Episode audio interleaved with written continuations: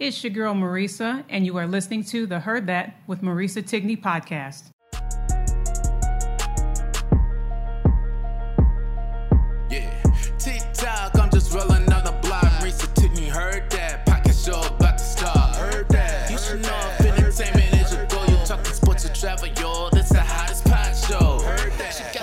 Shoes, everything she says is truth. If you don't know, now you know. All you ever gotta say is heard that, heard that, heard that, heard that, heard that, heard that. Look, all you ever gotta say is heard that,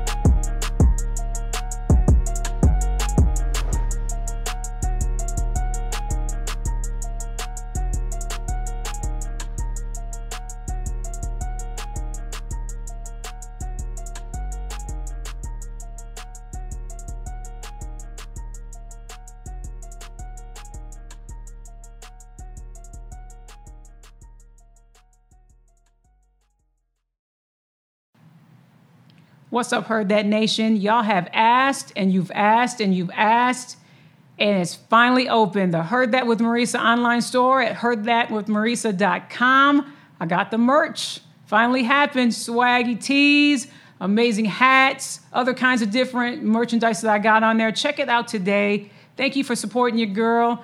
Uh, fill up a shopping bag with all kinds of stuff. Give away as gifts or keep it for yourself all kinds of amazing swag and merchandise. Check it out today. Heard that with HeardThatWithMarisa.com. I appreciate your support. One of the amazing things that I love to do with my time, I love working out and serving in the community. And through that time, I have met some amazing people and I have met some extraordinary kids. And the one thing, believe it or not, that kids love and ask for is books. Because many of them I found that they, they absolutely love reading, which is absolutely incredible. Um, I am so proud that I've met an incredible man uh, by the name of Trevor Romain. And he is an author, he's an illustrator that has the most amazing, amazing literature for kids and for educators and for teachers, as well as parents. You have to check out his books. You have to check out his digital downloads. Uh, I'm, I'm a huge fan of it. If you go to trevorromain.com, uh, T R E V O R R O M A I N, no E at the end.com. Check out all of his materials that he has, all his books, all his literature, and digital downloads. You can save 15%. All heard that, listeners. If you check it out, you save 15% at the end of your checkout. Use the code HEARD THAT, H E A R D T H A T, and save 15%. You, I'm telling you what, it is some of the best materials out there that could help children and families become happier, healthier, and more confident. So use the code HEARD THAT, save 15% off at trevorromain.com today. What's up, Heard That Nation, listening in the United States and around the world. You are listening now to Heard That with Marisa Tigney podcast. If you are watching right now on YouTube, hit that subscribe button for me. I'm following my words because I'm so excited. Uh, hit that subscribe button for me so that you can be in the know of all the future episodes and future guests that we have coming up on this channel. Uh, when I tell you this amazing guest that I have on today is a force in the media world, those that are future journalists, those that want to go into filming or are currently in filming school, you need to pay attention, get a notepad out, get your phone out, jot down some notes, because uh, she's definitely going to bring a lot of information to the table. Dr. Tashi, PhD, he is, she's absolutely amazing. She is a media professor, filmmaker, media content producer, and a journalist who's on fire for all things media, tech, and pop culture. She is the host of Mediascope, Be More Er, and I'm going to have her explain what the ER on Be More Er is. It's absolutely phenomenal. You don't want to miss that. And Media Meets Brunch live streams and the TV channeling and pop unfiltered podcast. Additionally, she is a video live streaming and social media consultant. Her philosophy when it comes to content creation, start where you are, then respect audience to be to get better. I like that. And uh, I am beyond thrilled and beyond excited to welcome Dr. Tachi to the Heard That podcast. Welcome, ma'am. Hello. Thank you. I'm wow. I guess the interview is over because you said everything, basically. Listen, I, I I was I was uh talking to you before we jumped on here, and I was saying to you that I was talking to some media friends of mine that are in School of Journalism and Film and Arts. Um, and a few of them have heard of your name and have seen what you have done in the media world. And I got to tell you, Dr. Tachi, you bring a wealth of knowledge when you go on your Mediascope uh, IG live, and then you go on your Facebook live, and then you, the outlets that you have. But the common question that we were talking about uh, with uh, what I was talking about with uh, my group of friends and and those in the film industry uh, is how did you get started and you know that this media path that you're on was for you okay so that's interesting it really did start when i was little my my mother's nickname for me and my sister was tv addicts because the TV was always on. In fact, there was a, a picture. I was four and my sister was 2 mm-hmm. And we were, we were, they were taking, my mother was taking a picture of us. So we were looking off to the side. I was like, what are we looking at? And then I realized we were watching the TV. There was never a time that the TV wasn't on. So I've always had a fascination with television, with all mm-hmm. things media, mm-hmm. always mm-hmm. loved it. But the interesting thing is, I actually wanted to be a, a fashion designer initially. That's what I thought my path was going to be. I used mm-hmm. to design for myself, for all of my friends, and I thought that's what I was going to do. But African parents, yeah, that was. See, and here's the thing: those that know Dr. Tachi and has seen uh, her work, she has not only been so brilliant in the media, but if you're watching right now on YouTube, you can check out her amazing uh, outfit that she has on, especially the earrings. Uh, you can tell that there is an intertwine not only of your media sense, but also your fashion savvy. Who, and I know you just said, you know, your parents, but what is it that they said, or could have been somebody that may have inspired you to lure you away from the fashion world? Not fully, because again, you have that amazing fashion sense and that fashion savvy that you have and and, and yeah. got you, you know, full full guns, full blazing towards the media world that you have, you know, definitely created and been so great at. So after I said, uh, my father asked, this is like in eighth grade, what I was going to do when I got to college. 8th mm-hmm. grade, my father i said i just made up law because when you're a nigerian child there mm-hmm. are really four things that are acceptable so doctor lawyer engineer disgrace to the family so you are not being right. That, that, that last option was not happening. that was not happening. So I just threw in, I said lawyer or fashion design. My father said fashion what kind of rubbish is that? No, that's not a good. So I said, okay, guess not fashion. And he actually was the one that knew that I loved television and said, why don't you consider mass communication?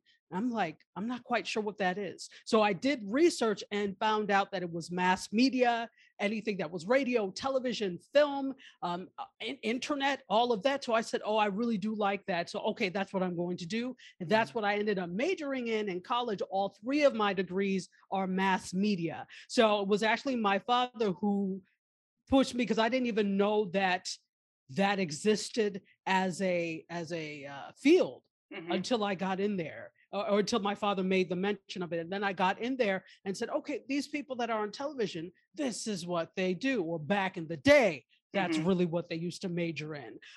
so yeah. that's where it came from. And then, of course, you come up through the ages of seeing people like, of course, I was really little, but Oprah was on television. The Oprah Winfrey Show mm-hmm. was on TV, and I used to watch grown folks television. You also had um, Donahue, who was on. So you had a lot of Sally Jessy Raphael, a lot of the um, old school talk show people mm-hmm. were mm-hmm. on the air, right? And then you had uh, such wonderful um, children's programming. I'm also a huge PBS advocate. So just the fact of people putting together these skits that I took to, I'm like, oh, this is stuff that I could do. So that's where all of that kind of came from. Mm-hmm. And and that's that's that's exactly the path that I saw growing up, you know, Oprah and Donahue and Sally Jessy Raphael, Ricki Lake, you know, uh, more mm-hmm. of the women per se that was going into mainstream television, let alone having their own talk show. Uh, because mm-hmm. as I said in your platform when we talked a few months ago, to see a, a woman behind a microphone that's not singing, that's not acting, but mm-hmm. actually hold, you know, holding her own in her own show was very, very rare. Uh, going through exactly. the late 70s and 80s. And I mentioned, you know, Jayne Kennedy Overton being my inspiration. Who was your inspiration in in media? Uh, and then we'll go into talking about your your uh, incredible media scope that you had, you know, developed and uh, that has become absolutely uh, fantastic for those that are in in media itself and a, and a tool and a mm-hmm. guide. Who was your your I like to call it your media guidance counselor, should I say, uh, when you were going through yeah. all of this? yeah like a like a media crush right yes um, definitely definitely oprah for in high school they used to call me oprah Mm-hmm. Um, who knew she was still going to be doing all this? Because you know, at the time, it's like you have okay, people they're on and then they're off the air. There mm-hmm. was not that sense of longevity in media. Media was like a fleeting thing that, as you quote, aged out. That's not something that you did anymore. Yeah. But what we're seeing now is that you don't age out you just uh, transition to different parts of it. So even mm-hmm. if you mm-hmm. start off in acting, you may still continue to act, but then you get into directing, you get into producing, and all those different things. So definitely Oprah, but. Mm-hmm. I was inspired to become a filmmaker because of Spike Lee. Well, a couple of people. Spike Lee uh, was one of the people that really, really had an influence on me picking up a camera and wanting to document stories and mm-hmm. to tell stories from a, a, scripted point of view, as well as uh, there's a filmmaker. Her name is Julie Dash. She was the one yeah, who wrote and directed yeah. Daughters of the Dust. Mm-hmm. I absolutely love Daughters of the Dust because I'm also a lot of my research has to do with culture and i was really fascinated by the uh, the gullah culture that was uh, displayed there also haile gerima uh, who uh, directed sankofa or mm-hmm. Sankofa, let me say it properly. And the uh, ironic thing is, I went to Howard University, uh, where uh, Haile Gerima is still a faculty member, mm-hmm. and I I belonged to a group that uh, we needed some place to meet, and Haile Gerima let us meet at his place, Sankofa Books, every week for for free. And wow. so just seeing that and seeing that the film world had given so much to him, so he was giving back to the mm-hmm. group. That that was absolutely amazing. So definitely Haile Gerima uh, is one of my favorites. That's fantastic, and yeah. I, I, like that you had said that you you know you picked up a camera because you were inspired by Spike Lee, um, and I think that myself, you know, on this journey of podcasting and filming, and you and I have talked extensively about documentaries and so forth, and how I, I have just recently became so fascinated with it because there's always a story of you know a group of people or a person or a place it doesn't matter but just how the the cinematography the storyline can just capture one person and their viewer the, the viewer the audience of that. When you were going through uh, when you said you know you picked up a camera and you got inspired to you know tell stories and everything else what was that beginning stages of that journey like for you because here's the thing that I, I want people to to realize and to you know squash the stipulation of is that they need to go, you know, you went to Howard University and you, you know, you got your degree and you got people that are inspired to do so, but they're like, man, I'm not trying to go back in the classroom. I'm not trying to go, you know, I, I got all these ideas. I want to, you know, take my camera and I just want to shoot film and I want to edit and I just want to slice and dice and everything else. Take me back to the earlier stages when you did pick up that camera and you're just like, okay, this is what the path I want to do. I want to go, you know, shoot documentaries and film and such. Let's close the door on that stipulation that people have to have the same path you know, such as yourself, you know, they have to go and to school and get this degree and everything else. If they have that passion and they have that fire to go and film, talk to the audience and just let them know, you know, hey, go for it. Like, you know, you can you can go and make it happen. What was the steps that you took to make it happen when it came to, you know, you starting your filming process? Okay, so obviously there, as you, you mentioned, there are different avenues to reach that same goal. Mhm, I chose a quote traditional avenue mhm, in terms of actually so i started off in, in communication obviously communication theory but then i added because i knew i was interested in learning to craft film mhm. i added uh, the university of buffalo because undergrad I, d- I was at the university of buffalo and that's where i got the majority of my training so undergrad i went and um, ma- minored in media study which Mhm. was uh, at University of Buffalo is the independent film and video component. Okay. So they're teaching you to be a video and film artist as opposed to a Hollywood person. And I think this is why I have such uh, vigor and I'm on fire for indie film and indie content creation because that's where my roots are. That's where I came from.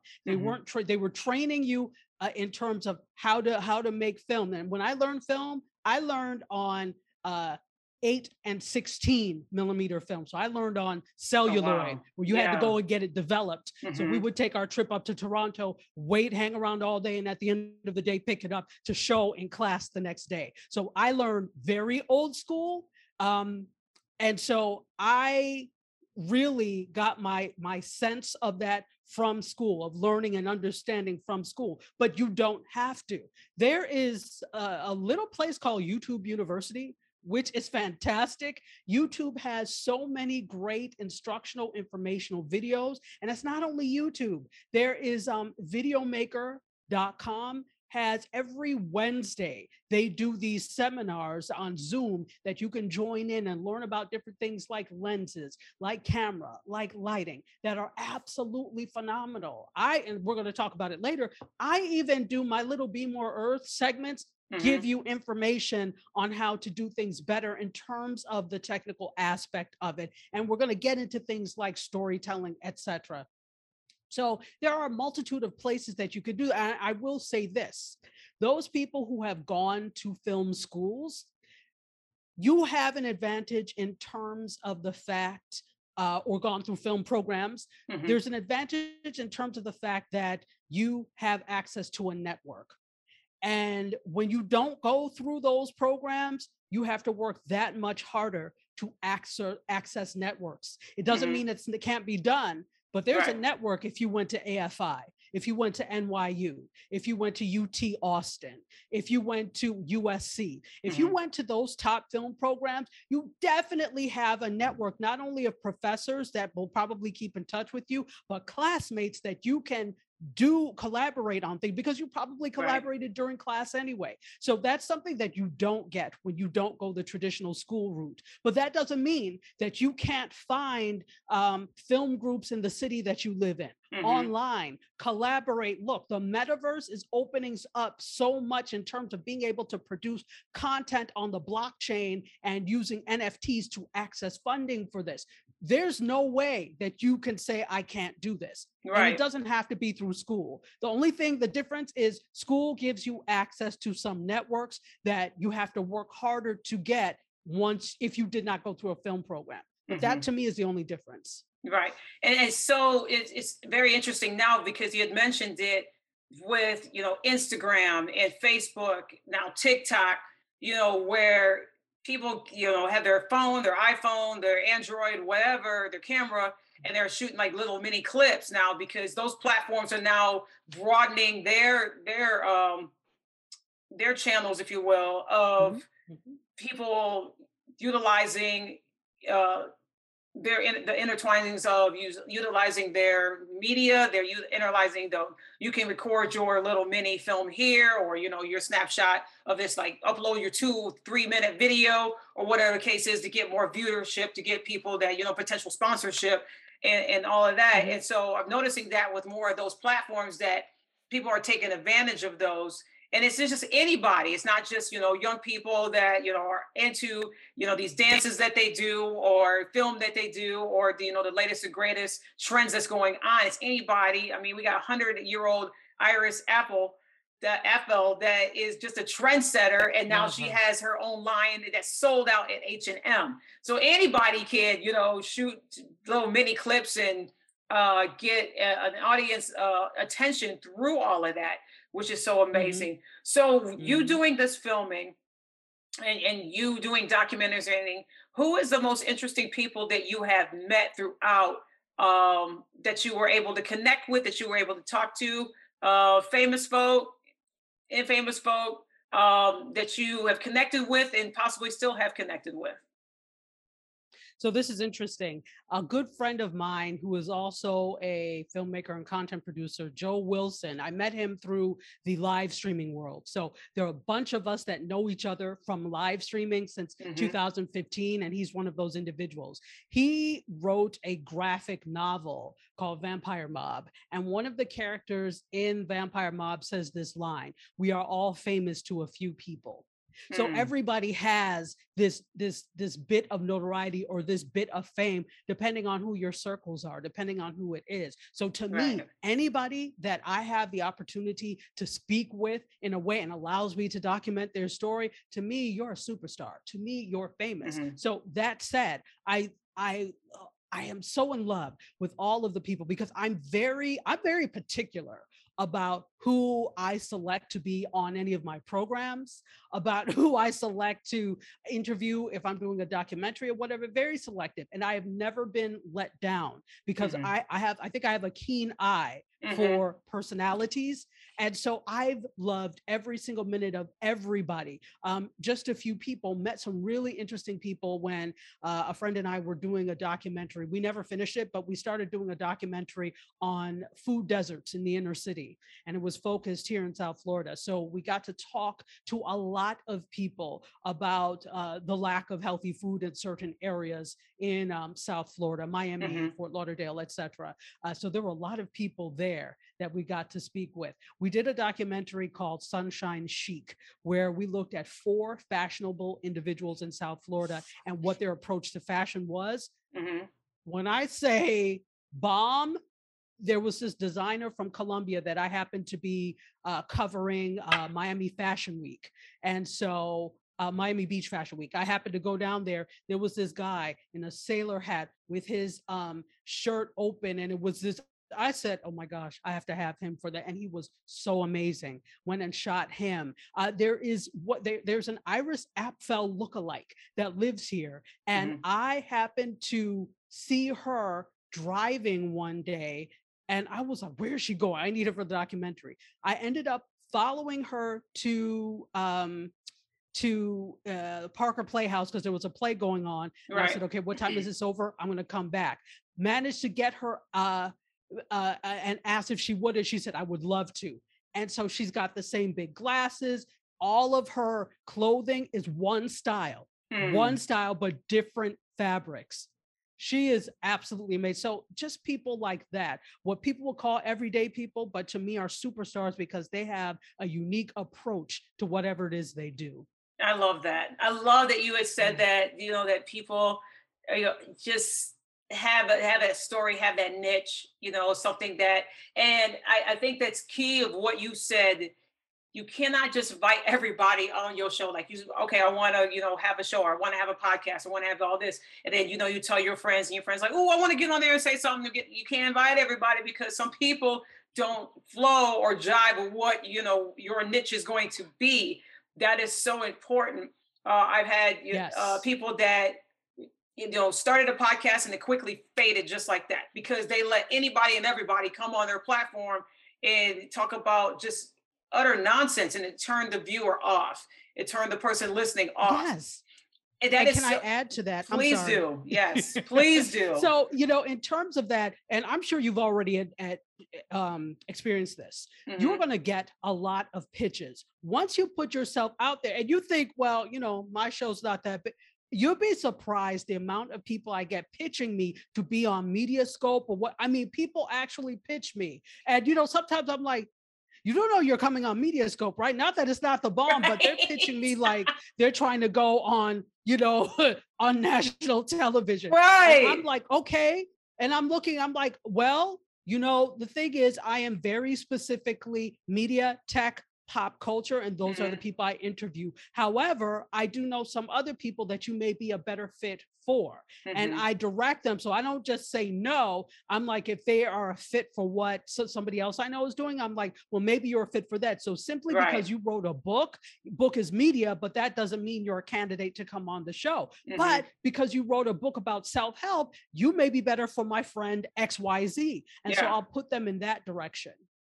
Yeah, I'll It's get that too. I think. I've gotten two uh, inquiries about, you know, uh, hypno hypnotherapy. I've gotten uh, 47 inquiries about people being a self-help guru, self-help coach, a life coach. I mean, I just like they realize what my story, my my show is all about. But you know, I think that's such a good idea that you, you know, if somebody that you know in your media world can, you know, that person can be possibly be a guest on there. That's that's great and everything else. And I think that's so important that people need to realize you just can't go and you know pitch to whoever, whatever. I mean, it could be about where somebody's talking about uh, dog food plants, and here you go talking about, well, I am a life coach. um, right? th- that that's not going to work out for you. So, No. Media no. Scope, your baby yes. that you had, Mhm. uh, that you have came, uh, you're, this is so amazing of, of what it is and what it's all about. Talk to us about how Media Scope happened and how Be More Er in media meets brunch, which I think is absolutely fantastic what you do with that one. Uh, how that has uh, come full circle for you, and uh, I see it continually evolving and growing. So, talk about us about Media Scope. So, uh, in I always knew that you know my whole thing is for a long time I was always doing other things. I was always making films. Uh, all of the films that I did, I did while I was a full time uh, faculty member at a university, a large university. But I knew that I was not destined to be a full-time faculty member retiring at the university forever because i'm also mm-hmm. trying to be a millionaire and that lifestyle does not do that so Cheers. that's when i knew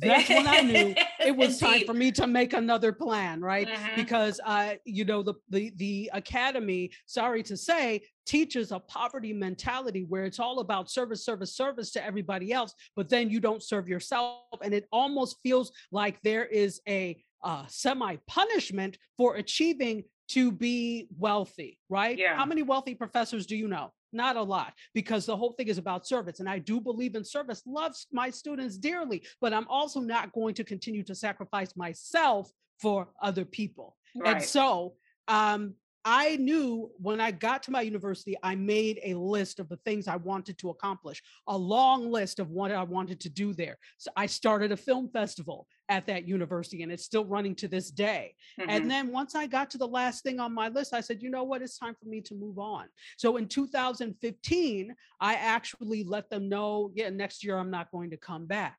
And they were shocked because at this point, this was my 10th year. Mhm. And they were shocked. And they were like, I, I was going to turn it in and I didn't turn it in like till the next week. And the uh, dean said, Do you think she changed her mind? Because they were wanting me not to leave, but I knew it was time for me to move on. And Mhm. so when I ended uh, in June of 2015, I was like, all right, what is the next step? Now I was still teaching, right? Part time at another university. So I still had that. But I'm like, all right, what is my next step? I stopped this because I wanted to do more in terms of film, more in terms of content. And this is when live streaming became a mass thing. Live streaming had been there since like the early 2000s. right. But in terms of an app that we all could use, it was when uh, at South by Southwest when Meerkat debuted, and then a month later Periscope debuted. So I Mhm. said, okay, I'm going to do something with this. What was I going to do? I didn't know. So I sat and I watched people, saw what people were doing in the space, and then I said, you know what? I know what I'm going to do. I teach media tech and pop culture. That's what the hell I'm going to talk about. And right. so on July July 29th, 2015, I went live and that's when Mediascope started. So I started, I called it Mediascope. I had always gone live to two platforms at once, Meerkat and Periscope. And we started doing that and the audience started to grow. Because the thing is, when you um when you are consistent, Right. people will gravitate toward that consistency Correct. Don't you go anywhere. The Heard That with Marisa Tigney podcast We'll be right back after a brief pause to hear from our sponsor. One of the amazing things that I love to do with my time, I love working out and serving in the community. And through that time, I have met some amazing people and I have met some extraordinary kids. And the one thing, believe it or not, that kids love and ask for is books. Because many of them I found that they, they absolutely love reading, which is absolutely incredible. Um, I am so proud that I've met an incredible man uh, by the name of Trevor Romain. And he is an author, he's an illustrator that has the most amazing, amazing literature for kids and for educators and for teachers, as well as parents. You have to check out his books. You have to check out his digital downloads. Uh, I'm, I'm a huge fan of it. If you go to trevorromain.com, uh, T R E V O R R O M A I N, no E at the end.com, check out all of his materials that he has, all his books, all his literature, and digital downloads. You can save 15%. All heard that, listeners. If you check it out, save 15% at the end of your checkout. Use the code HEARD THAT, H E A R D T H A T, and save 15%. You I'm telling you what, it is some of the best materials out there that can help children and families become happier, healthier, and more confident. So use the code HEARD THAT, save 15% off at trevorromain.com today. And welcome back to the Heard That with Marisa Tigney podcast. So I think that is yeah. so key what you just said, especially about the consistency piece. Um, mm-hmm. because once you grow that audience, they're gonna be that they're you you already captured their attention. And I think, you know, though, and I was gonna compliment you, your voice, your voice alone captures an audience uh to me because when you start off with something you're going to say, whether you talk about a movie review or you talk about uh, the latest is happening in media or uh, something that has shifted in, you know, uh, uh filming or you know technology and how to make filming better, editing better, what everything. Your voice automatically has captured an audience. I mean, I can speak for myself, but also like when you go and you're on your IG and you talk to everybody before you go live on your Mediascope it's in the comments and i just wanted to give you flowers for that uh, for what mm. you teach for what you say uh, is it's a it's a learning point and for me my takeaway from the last time it was a couple of times uh, a couple of weeks ago on your ig where you had talked about I, I had a question about editing because that right there is a whole element of editing. I mean i'm like i can film all day. I can like you know shoot in different locations and you know talk to people and everything else. And uh, when I talk to uh, some of my friends that are in filming and journalism, and those that you know like myself that just love uh, doing podcasting and doing you know capturing film and doing like many films and everything else with our phones and having these ideas, it's like okay, I got all this content I gotta edit it. Like you were like, yeah, go for it, edit it, use this suggestion or this, and I'm like, uh, yeah. uh, Dr. Tachi, I want that easy button like you see on the Staples commercial. it's easy. Well, you, you know, and that's that's the thing about it. There there are so many ways that content is different now, mm-hmm. and I think we just have to come to the realization that not everyone is going to go and use an Adobe Premiere to finally cut and edit things. And guess what? When you see some of these people on YouTube that have like 50,000 followers, their audience doesn't give a damn. And sometimes I'm like, you couldn't have done something with the sound, but clearly right. it didn't matter. So we have to come to the realization that there are, it's about the content of mm-hmm. your content, right? It's about mm-hmm. what you're talking about. And so people gravitate towards the content and towards you as a personality. Mm-hmm. So if you are terrible as a personality, your content is is mediocre and you have bad production, okay, you can't have all three now. Mm-hmm. So, you know, that's I think we need to come to the con uh, the thing that uh, acceptable content or acceptable level of production is great depending on who your audience is. Right. But I'm always an advocate for doing it right because if you want to repurpose it then you're going to have to go and reshoot it if it's not done well or mm-hmm. if the mm-hmm. sound is crappy. Mm-hmm. If somebody, you know, Netflix comes to you now and says, you know, we want to pick this up, but we need you to reshoot all of this.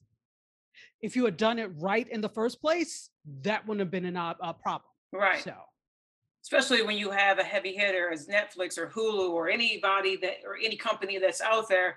Um, that is so important. Like you said, the the content to capture the audience, to get their attention, uh, to have them subscribe, and to um, you know be a fan of your work. I'm a fan of what you do, especially Be More Er and Media Meets Brunch.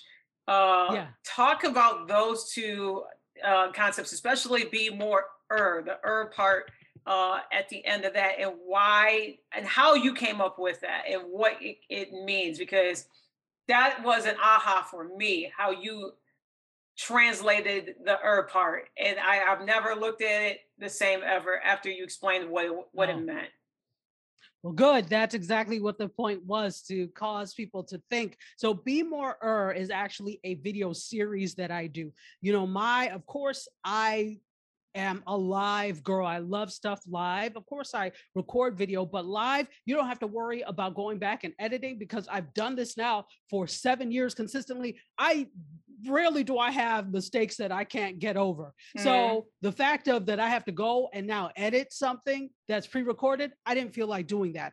But I saw people making so many mistakes during the pandemic when it came to th- this is when we all had to use video and mm-hmm. I was mm-hmm. like this is bloody awful. This is terrible. I mean, I really saw some terrible content and terrible video. There was great stuff, but then people just doing stupid things like your head is at the bottom of the screen on Zoom. Why? Right. Put your camera down. So I'm like, you know what? If I'm going to talk about people, because I did talk about people, then I really need to provide an avenue for them to learn how to do it properly. So I came up with the concept of be more er and that actually came out of a show on mediascope and i said this to people. I was like you know after all this is over meaning the pandemic you better come out. There's no reason for you to go out come out of this a worse person than when you went in. You better be smarter wiser uh, wealthy damages be more er and that's what that's where that came from. Mm-hmm. so it's that concept of leveling up and always aiming to be the best in whatever more than er right? To be better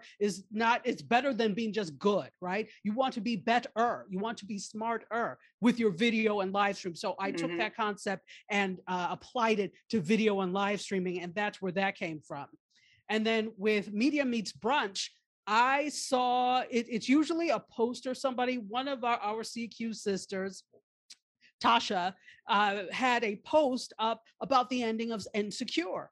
And mm-hmm. I noticed how many people were really, as folks say, in their feelings because Insecure was ending. And it was the end of an era. It was the end of having um, Black millennials documented in such a way in stories that were so real and it didn't just you know touch millennials it's like so many generations had that same story mm-hmm. the group of four friends and so when i saw that i was like let me reach out to her and see if she'd be interested in doing a discussion on this so the first topic came from there but i knew that i love brunch that is one of my favorite meals mm-hmm. so i mm-hmm. knew that i wanted to do something that was media related and with brunch and i was coming up with a name i was like oh media media meets brunch. And so the initial thing was I was going to do it in my kitchen and it was set going to be centered around i'm not a chef but i'm a damn good cook. So centered around what i was doing for brunch and we were just going to chat about a media topic and initially it was just going to be me. But when i saw that i'm like you know what i can invite people on mm-hmm. and we could talk media and have brunch so people come on and we talk about a media topic that they have some knowledge of and we all share what we are brunching on. It is so much fun. oh, I love it. And I'm like looking at some of the food, like the, the last one that you had when you all were talking about insecure. And to me, I was like, how am I late to the party about Insecure? I have not watched one episode. So that alone got me watching the show because you all had talked oh. about certain things. And I'm like, okay, I know there's going to be a bunch of spoilers in here, but how you all sold me on that. I'm like, how in the world? And I love me some Issa Rae. So how in the world have I not watched this show? And I was like, okay, I get it. I get why they were upset about because I'm on season three. So I'm like, I get why they were upset about it and everything else. But doggone it, you all had some delicious food, you know, talking about it as well.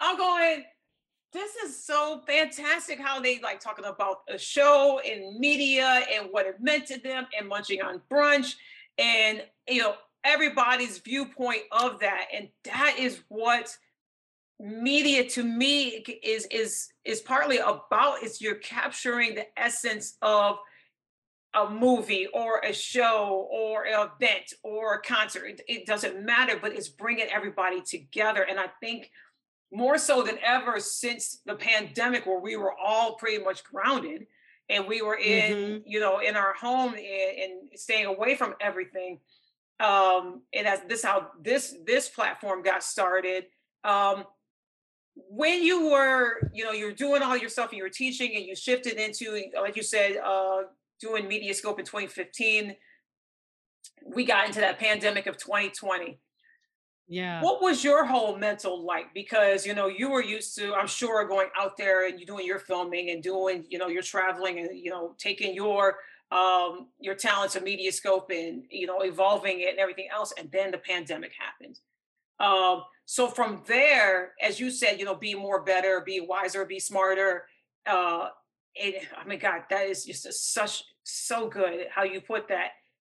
What Thank has you. that gotten for you from mm-hmm. you know from 2020 we're now almost halfway through 2022 mm-hmm. how have you gotten more better more wiser more smarter be more er for what is that meant to, uh, for you that is excellent that is excellent the pandemic was and uh, let's be clear we're still in a pandemic in a global mm-hmm. pandemic uh, it has been cause for me to really take stock of what's happening, what I need to do. It gave me such a chance to, boy, was I able to level up in terms of in terms of courses and classes because at this point I remember like at the beginning of the pandemic there was uh what was it uh StackSkills or um one of these places HubSpot had like a whole bunch of training courses. It was like eight that you could get for $29. And it was all about like deepening your skills in After Effects. And I was like, huh, what? So I signed up for so many classes, got mm-hmm. so much info, was able to hone my skills because just because this is what I do doesn't mean that I can't learn more. In fact, the moment you call yourself an expert, that means you've stopped learning because you think you know everything there is to learn Ooh, about it. Other people good. may call say you that. an expert. Dr. Tosh, yeah. you got to say that one more time. That was good. That's absolutely. Good. The moment you call yourself an expert, that means you've stopped learning at all because you think you've learned everything or know everything there is to know about a particular area, field, subject. You should always be learn, uh, striving to be better, always learning. So other people can call me an expert. I don't say that about myself mm-hmm. because I'm still learning when it comes to things. I, there's always going to be somebody who has more knowledge about something than you. So you can't possibly be a, a, media, call yourself a media expert because you should realize that there's still more to come, that there you have miles to go yeah. right before you get to that point. If you even reach that. And guess what? I don't want to reach that point because right. I want to keep on learning. Am I proficient? Hell yeah. I know I'm proficient in what I do, but I fall short of calling myself an expert because I still have so much more to learn. And I mm-hmm. think that's with anybody. But other people can call me that. I won't call myself that though. Right. Because we're students. We're all students, especially when it comes to honing in our craft and our passions of what we want to do. Uh, you always, you know, we wake up and we go through our daily rituals, you know, prayer or meditation or, or mm-hmm. you know, you're walking outside or whatever we do, mm-hmm. exercise and all mm-hmm. that. And then throughout the day or, you know, beginning of the day, you know, everybody hopefully should start and just sit in the same, in, in the stillness and think about, okay, what is my intention for the day? What do I want to accomplish for this day? Um, what is it that I, I want to do? And, and, and, be better than I was yesterday, you know, better than my previous best. Um, and then at the end of the day, just wanting to, it's like, okay, what did I learn? What did I take away? What was my takeaway? Because there's always lessons to take away from the the day that you had.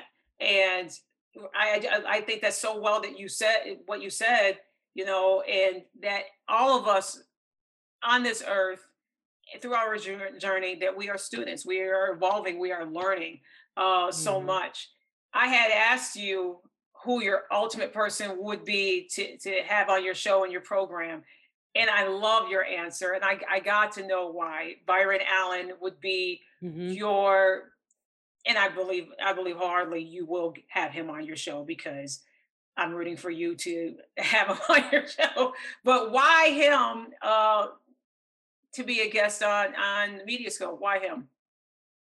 Just because of the not just because but because Mhm. of the inroads that he has made in the world of media. I remember watching him when I was really little. He was on a show as a comedian called Real People. I don't know if you remember that. yes. I remember that show. Yes.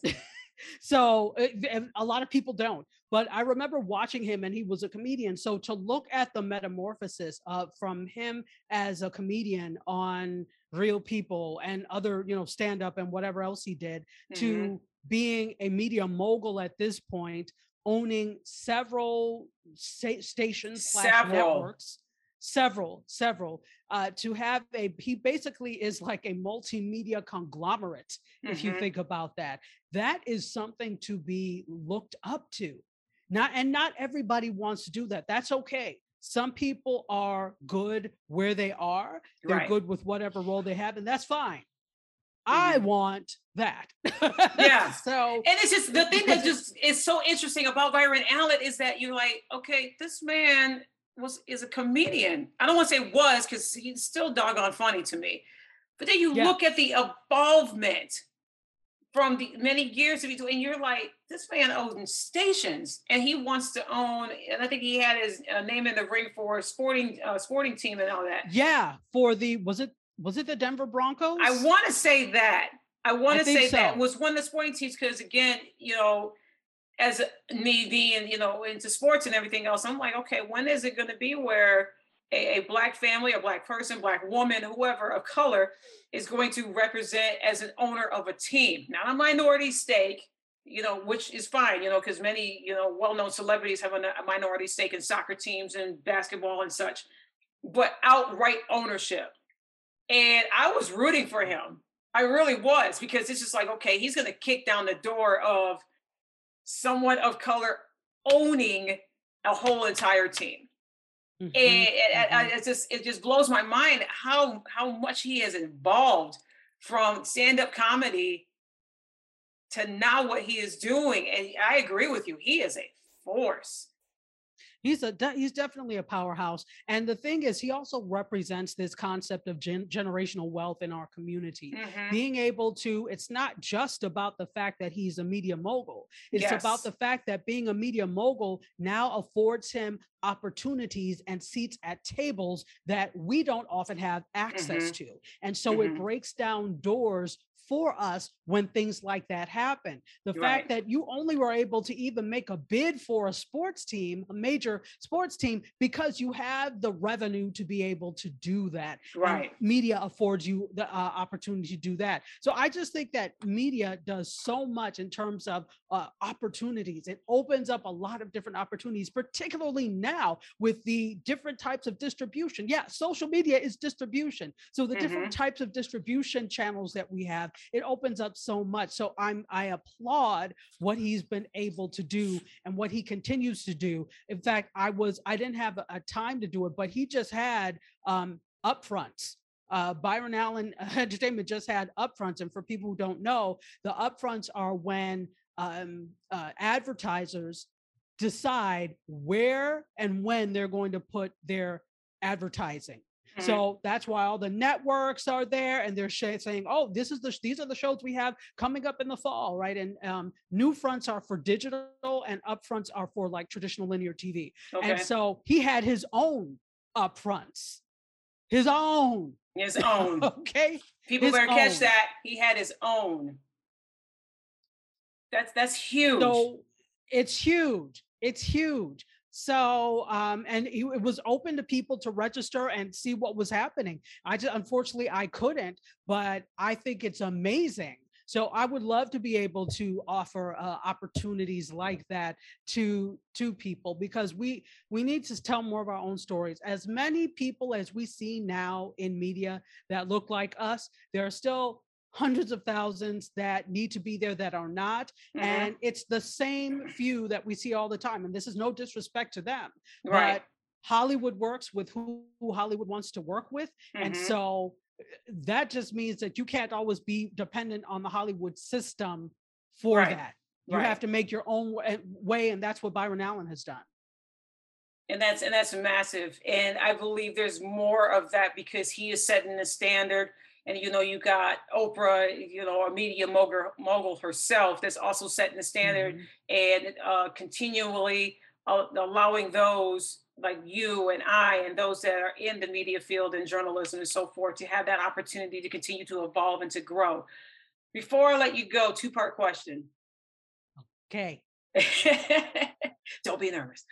The best advice that you can give somebody that is into media and filming and wanting to pursue that or currently in it.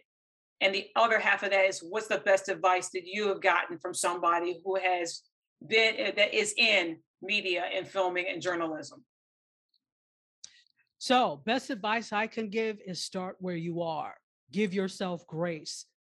If you only have an iPhone to start with, don't say, "Well, when I get some more money, I'm going to save up so I can get this uh this uh Alexa ARRI uh ARRI Alexa camera." And di- no, because that could be the next 10 years before you even see that dream realized. Start where you are with what you have and then respect your audience enough to get better and add more you know equipment. Because again like i said it's about the the look and the production value but it's also about the content. If you Mhm. start with good content and then draw your audience in trust me you're going to be able to level up in terms of equipment. So i would say start where you are. Don't worry about having the best of everything initially. Just start that's my advice and in terms of the best advice that's been given to me whoo, and she is she is this person is a media person um shawana kennedy a friend of mine uh but uh her primary thing is like motivation so she has this movement called self first Mhm. that's all I have to say. Self first. We spend, especially women, especially Black women, spend an inordinate amount of time serving other people to our own detriment. And I was, you know, always, and I love service. I'm in several service organizations. So, Mhm. absolutely, that's something that I pride myself on serving the community.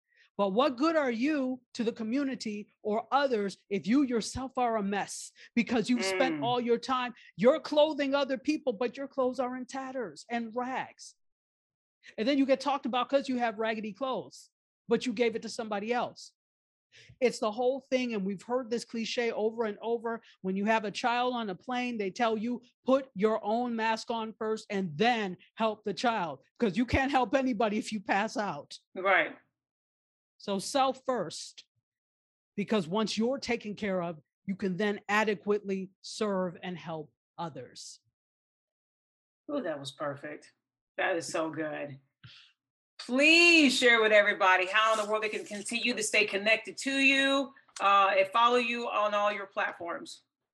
Absolutely. So, one of the best ways to get at me is on my Instagram. For some reason, I'm always using it. So that is at dr underscore T A C H I. So at Dr. Tachi, you can definitely uh, reach me there. Mediascope is every Wednesday, 5 p.m. Eastern Time on my Instagram is the pre-show. Then at 6, we hop on Facebook, YouTube, LinkedIn, Twitter, and we're also heard on Gospel 107.1 FM in Nassau, Bahamas. So The we Bahamas, are y'all. Yes, and the rest of the Caribbean. So it's the Bahamas and the Caribbean. So you can hear us down there on as a replay on, on Thursdays at 8 p.m. And just watch my social media because I always put up uh, when the next uh, me uh, be more er is the little video series. You can always catch it there and on my YouTube channel. Dr. Tachi is my YouTube channel. And um, yeah, so those are how you can reach me. Watch socials because I put everything there. Ma'am.